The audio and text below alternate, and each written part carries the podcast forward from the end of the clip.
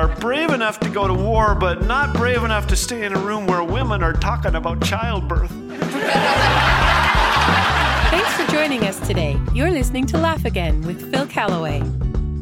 Is it possible to experience joy amid tragedy and pain? Previously on Laugh Again, we met Romanian pastor Richard Wurmbrand, who showed unbelievable courage as a leader in the underground church, risking his life to share the good news of Jesus.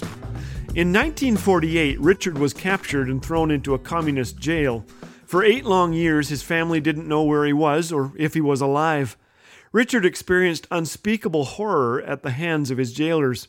He spent three years in solitary confinement in a cell 12 feet underground with no lights or windows. He communicated with other inmates by tapping out Morse code on the wall, choosing to be sunlight to fellow inmates rather than dwell on the lack of it in his dark cell. He maintained his sanity by sleeping during the day, staying awake at night, and composing, then delivering a sermon each night. Due to his extraordinary memory, he was later able to recall more than 350 of those sermons.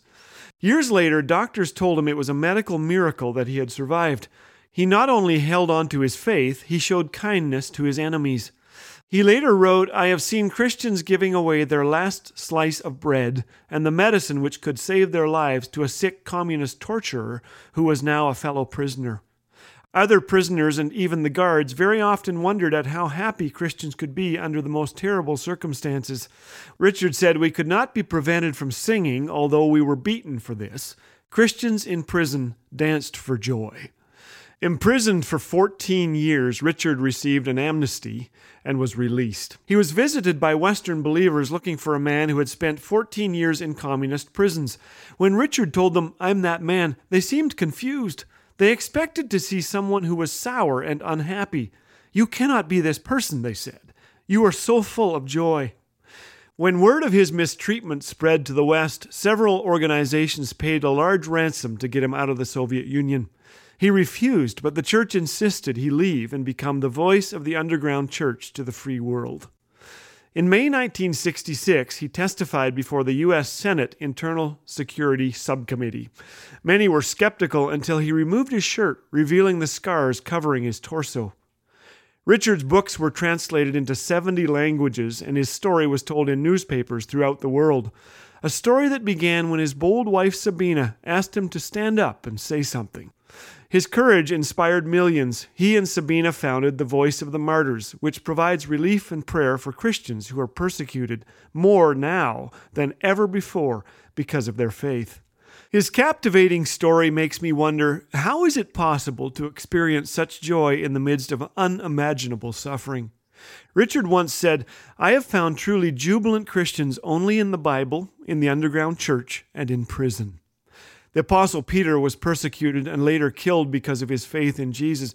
He wrote, Rejoice insofar as you share Christ's sufferings, that you may also rejoice and be glad when his glory is revealed. What a reward awaits those like Richard who have suffered for their faith. Would you take a minute and pray for persecuted believers today? And visit the Voice of the Martyrs website to see how you can help those who are suffering because they believe in the risen Christ. Let's rejoice today that Christ gives us freedom and hope that outshine our darkest circumstances. As Richard Wurmbrand once said, there's always a good reason to rejoice. There is a God in heaven and in the heart. Every day you do not rejoice is a day lost.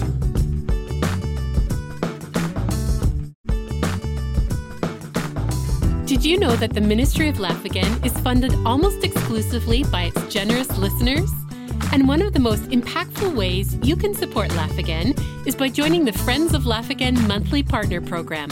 By committing to a monthly gift, you'll help amplify these messages of hope and joy to hearts and homes that so desperately need them.